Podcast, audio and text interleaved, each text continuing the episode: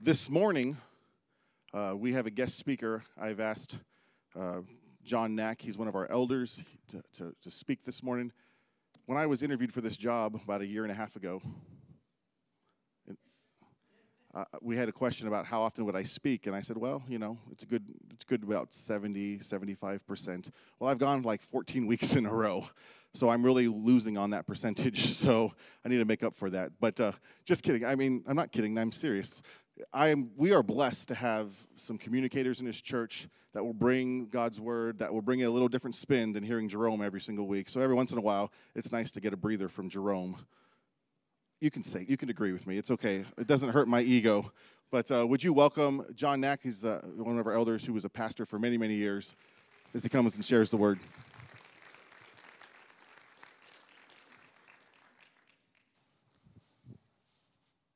Thank you for that. Appreciate it. You all see what this is.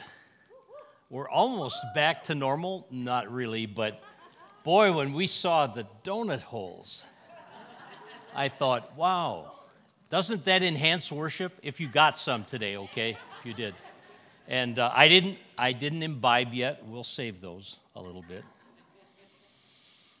Thank you, Jerome, for those kind words. What I do have to say is uh, a little bit. For those of you that know me, I did pastor for over 36 years, and I often was the main prime speaker and uh, I realized that the congregation would get tired of me, and it was nice to have a guest speaker from time to time. So after today, you will appreciate Jerome even more, I'm sure. So that's why he chose me for this, I believe. But really, I am grateful for the opportunity. Please join me. I always like to start with a prayer because I want God to inspire it because I have no idea what's going to come out of my mouth. But I ask that He would make it something that would benefit you. Father, we ask and pray your presence here. We've already set the table. We've invited you. We've asked you to come. And you tell us where two or three are gathered together in your name, you will be there among them. Thank you for that. Thank you that you've come and you've already joined us in those worshipful moments. And Father, we want to spend that time with you in worship. We want to spend that time in praise because when we draw closer to you, we hear even more from you and you speak into our lives, and we need that so much. So we thank and praise you, and we ask that you would speak through your word this morning. We ask and pray it in Jesus' holy name. Amen. I'm going to start uh, with a semi personal story. Uh, a friend of mine, well, I can call him a friend, I believe. He was a seminary professor in Dallas Theological Seminary. I didn't have the privilege of having him instruct me but he came to a pastor's conference once, and he was so dynamic. I was so inspired by the things he said. He was already in his 90s, and he's a true, humble man, servant of God who's now gone to be home with the Lord. But everything he talked about, he had this energy and this desire, and he would, he would pour himself and ask God to pour his word into him. So he shared these things. But this is a, a funny story that he shared. He was sitting around the table with his kids, and it immediately reminded me when we would sit around the table, and as a pastor, Jerome, I'm sure, and Heather try to teach their kids things. And usually, after about two or three words, the kids would say, Okay, Dad, yeah, I know. But he was actually not expecting this to happen with his children. It was time for them to measure and see how much they had grown. You all have done that, right?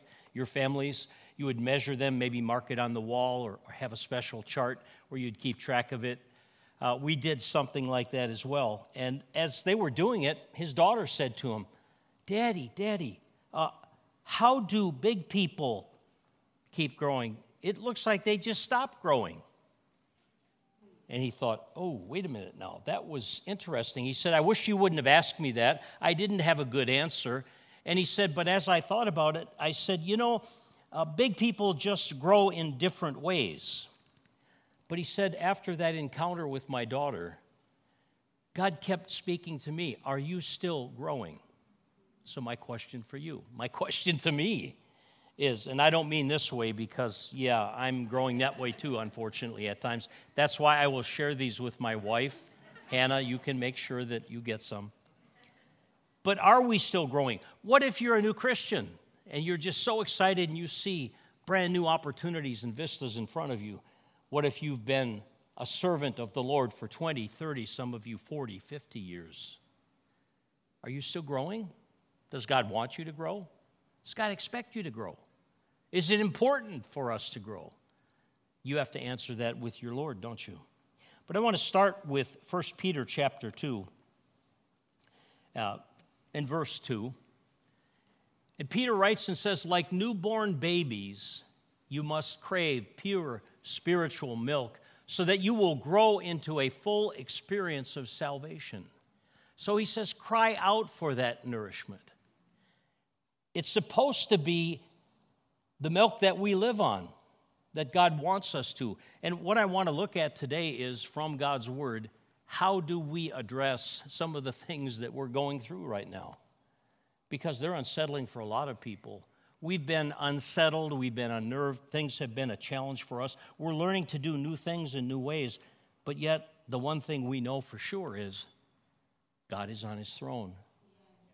And God is constant. And God will never, ever forsake us. And He's got a plan for us that He started that Scripture says He will complete until the very day of Jesus Christ's return. So, how are you doing? How are you growing? Is God's Word a part of that? Oswald Chambers said something, and after I had finished all my notes, I found this in one of my devotions. He said, The vital relationship which the Christian has to the Bible is not that he worships the letter, but that the Holy Spirit makes the words of the Bible spirit and life to him.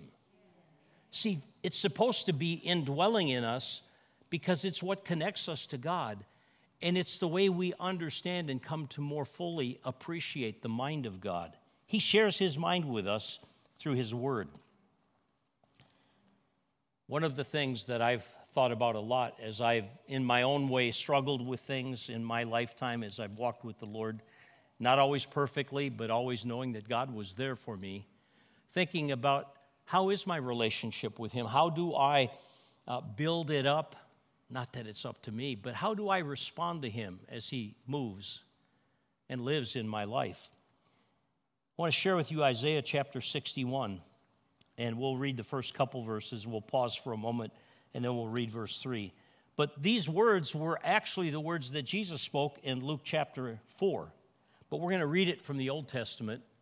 And this is the New Living, and it says, The Spirit of the sovereign Lord is upon me. Isaiah's writing, God inspired it. He said, For the Lord has anointed me to bring good news to the poor.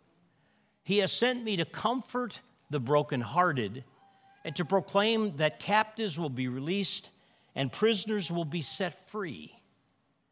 He has sent me to tell those who mourn that the time of the Lord's favor has come, and with it the day of God's anger against their enemies.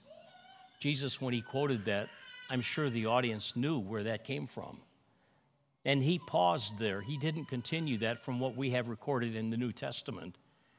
But Isaiah adds some more that many of us have thought, you know, this must be for the end times. He says, To all who mourn in Israel, he will give a crown of beauty for ashes, a joyous blessing instead of mourning, festive praise instead of despair.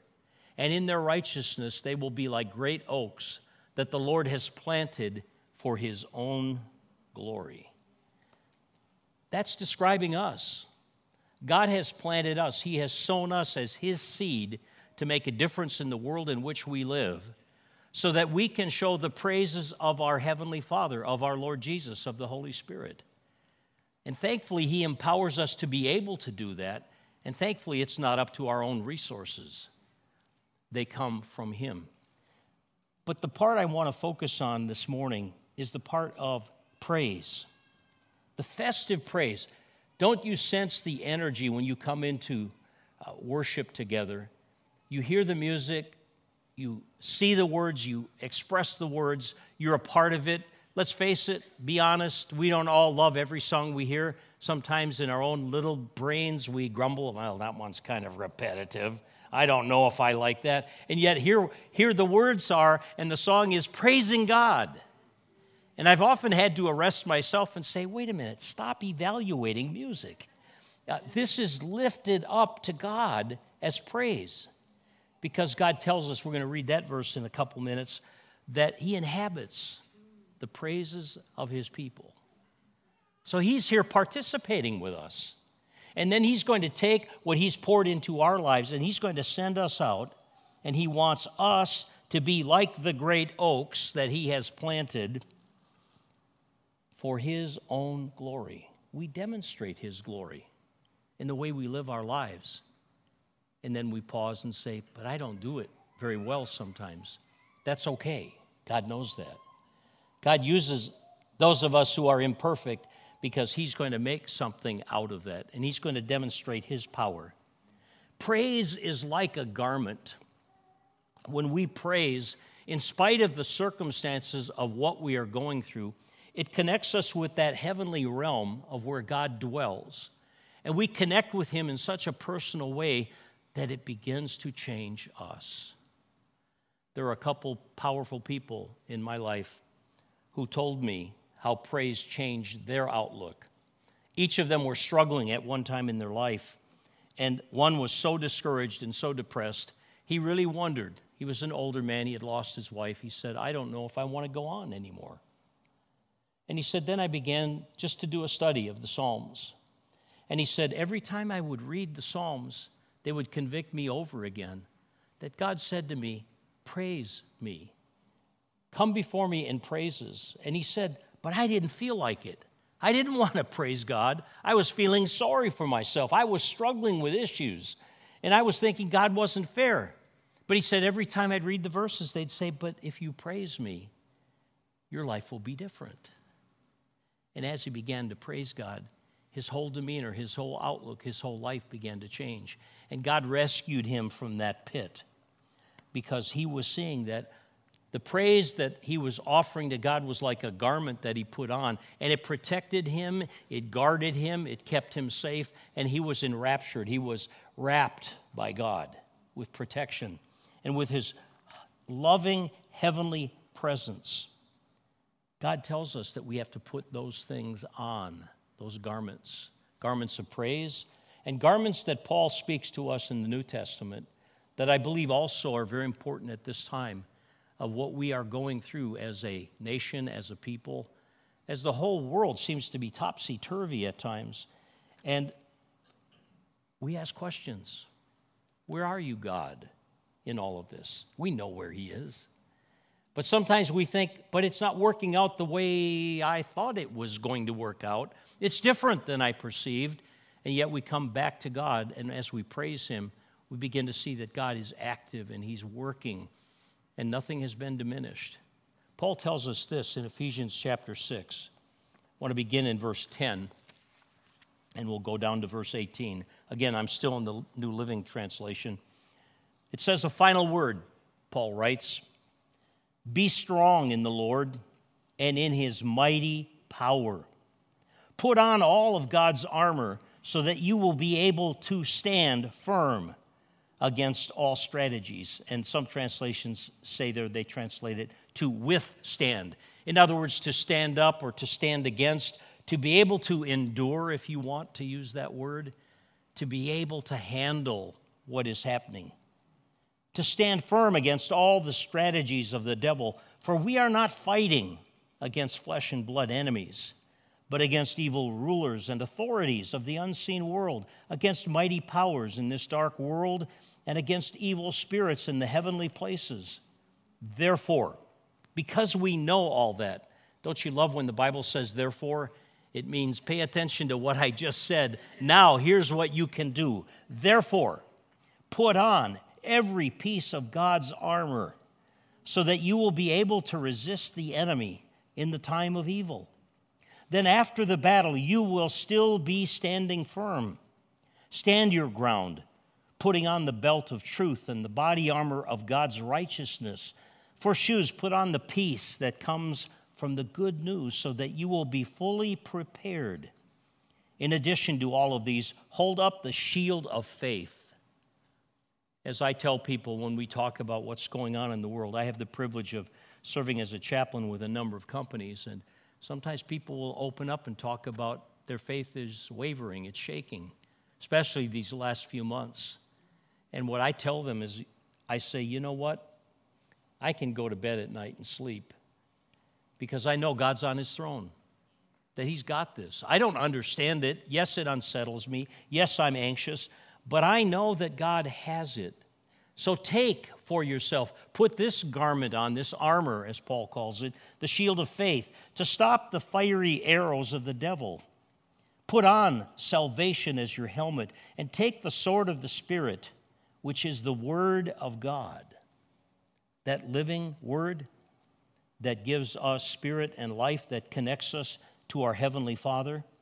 And pray then in the Spirit at all times and on every occasion, and stay alert and be persistent in your prayers for all believers everywhere.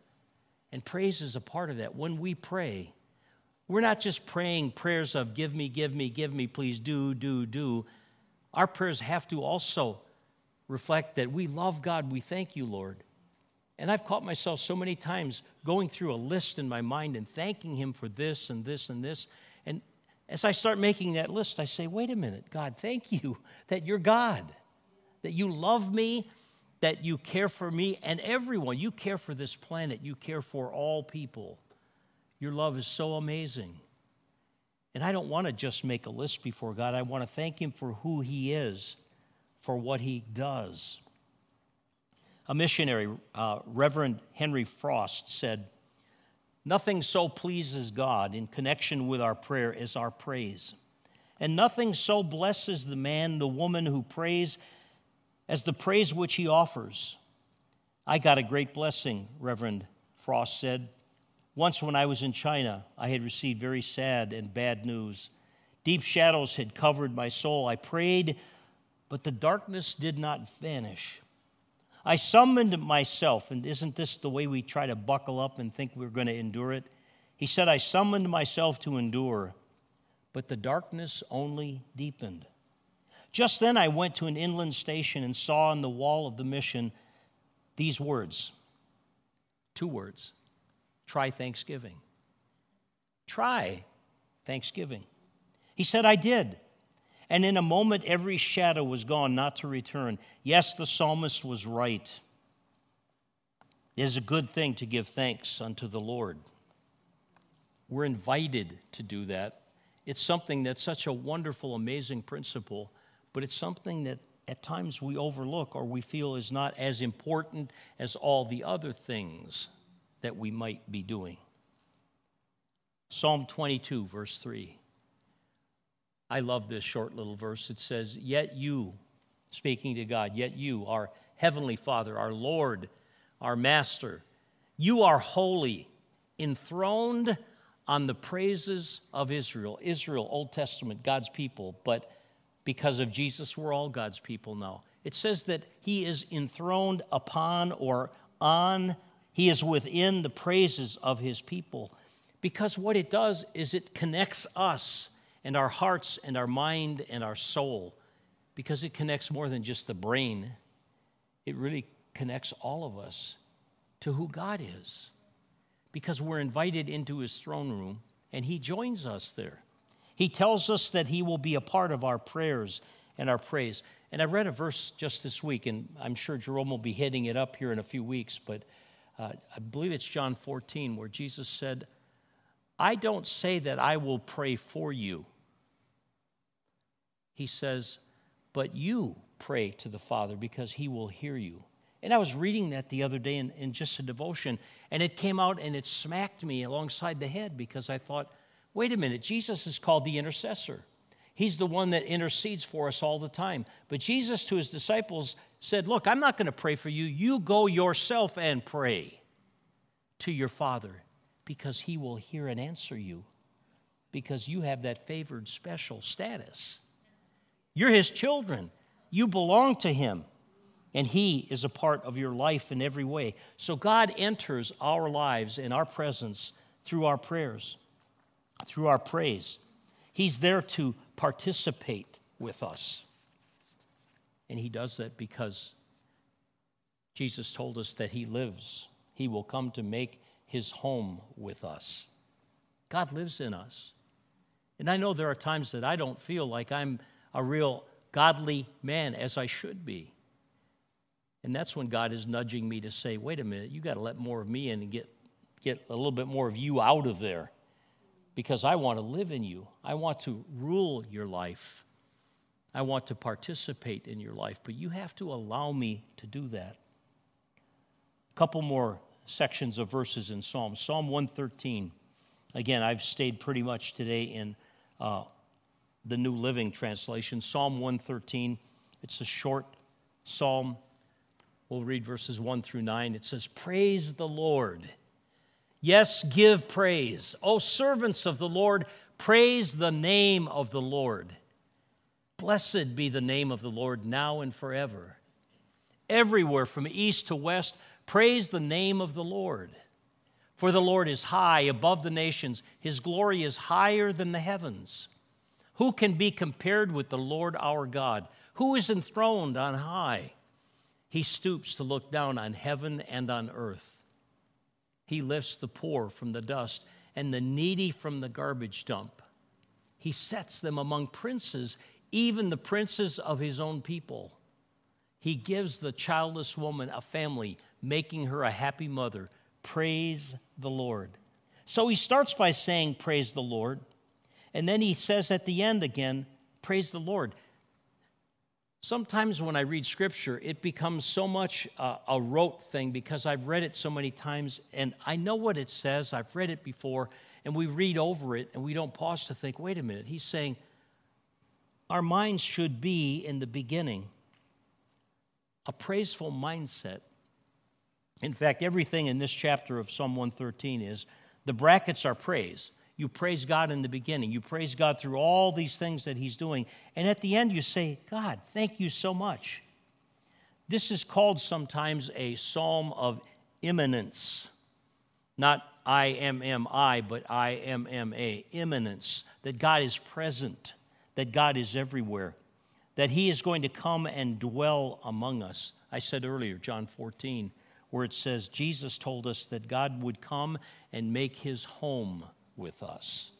Okay? He wants to dwell in us. He wants to dwell in our lives, in our hearts, and in our minds, in our actions, and in our thoughts because He's there for us. And the word in the middle of this psalm, where He says, He lifts the poor from the dust and He takes the needy from the garbage dump, it's, it's a kind of a technical word in the Hebrew. And it's more than just someone who doesn't have money. It's someone who is poor and needy, and yet in their need, they cry out to God and praise Him. In spite of the circumstances, in spite of what's happening, they recognize that God is on His throne and that God is taking care of us and that God's plan is being worked out. We thank Him and we can challenge Him that He said He would take care of us in all of our needs. In Philippians chapter 2, it speaks of who Jesus is and what he does. Now, I just wanted to pause here for a second. In Philippians chapter 2, in verse uh, 6, 7, 8, and 9, it talks about Jesus when he became flesh.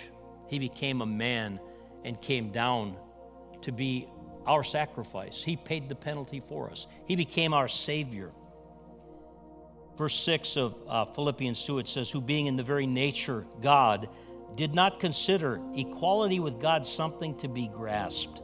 That's an awkward translation. I've read a number of different translations. None of it, I think, captures it wonderfully. Uh, but one of the best translations is the New Living, where it says, He set aside the divine privilege to become a man. And I like that translation because Jesus was fully God and fully man. So if the scripture indicates that somehow he gave up his divinity or he emptied himself, those are some translations, and they're trying to be faithful to the Greek. I think they're diminishing the fact that he never stopped being God, but he took on human flesh. He was both God and man. So to say that he set aside privilege, that's a good translation. And in fact, one commentator said it really is talking about the fact that he condescended. And I love that word because it describes it well. You know when someone's being condescending to you? Oh, husbands and wives know this well, don't we? Uh, my wife will say, Honey, you're being condescending. That means to look down. Or in, in this terminology, it means he came down to our level to gather us up and take us into the heavenly.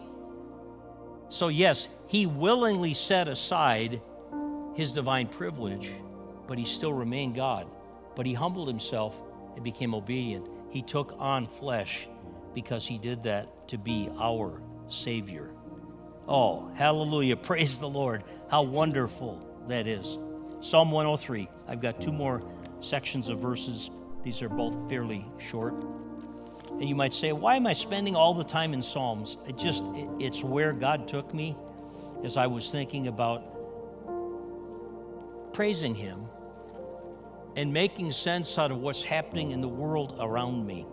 Psalm 103 uh, beginning in verse 1. It says, again, oh, surprise, praise the Lord, O my soul, all my inmost being, praise his holy name.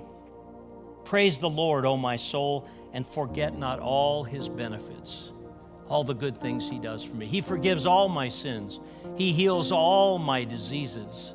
He redeems me from death and crowns me with love and tender mercies. He fills my life with good things. My youth is renewed like the eagles. The Lord gives righteousness and justice to all who are treated unfairly. And I want to jump then, if I put that in my notes, if you could go down to verse 22 of uh, Psalm 103. We keep in mind, as I said, sometimes I go through a, a litany, a list of thank you, God, for this, thank you for my precious wife, for my children, for my health, for my home. But wait a minute. You're God.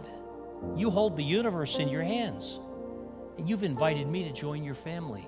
Praise the Lord, everything He has created, everything in all His kingdom. Let all that I am praise the Lord. There's nothing left out of that, is there? It says that we're to praise Him for everything. And I remember a widow that was in one of my churches, and she had that mindset all the time. I was just in awe of how no matter what happened to her, it could, it could be from my, my viewpoint a terrible tragedy. She'd say, No, that's okay. God's taking care of it. God's got this. I just praise God that I belong to Him and He's a part of my life. I will conclude with Psalm 31, verses 1 through 5. Although the world is in turmoil at times, although we struggle to put in perspective what's happening, it doesn't always make sense. It's not always easy to figure out. We know that God is on his throne. We know that God's got it, as we say. Because he loves us so, he will carry us through whatever will happen. Psalm 31, verse 1 O Lord, I have come to you for protection. Don't let me be disgraced. Save me, for you do what is right. Turn your ear to listen to me. Rescue me quickly. Be my rock of protection, a fortress where I will be safe. You are my rock and my fortress. For the honor of your name, lead me out of this danger. Pull me up from the trap my enemies have set for me, for I find protection in you alone. I entrust my spirit into your hand. Every time we come before his throne in praise, we entrust our spirit into your hands. Rescue me, Lord, for you are a faithful God. Father in heaven, Almighty God, thank you so much that in times of difficulty, struggle, trial, and things that we do not understand, we know that you're on your throne. We know that you hold us close and you hold us up, and you will always rescue your faithful servants. We thank you that you inhabit our prayers and our praise. We thank you that you walk alongside of us and you've invited us into your family. We ask and pray your guidance, your direction. We ask your favor and blessing for those that need healing. Please touch them. For those, Father, that need deliverance, deliver them. If there are any here who need your rescue, Please, Father, reach out your loving hand to them. And we ask and pray it always through Jesus, our Lord and Savior. Amen.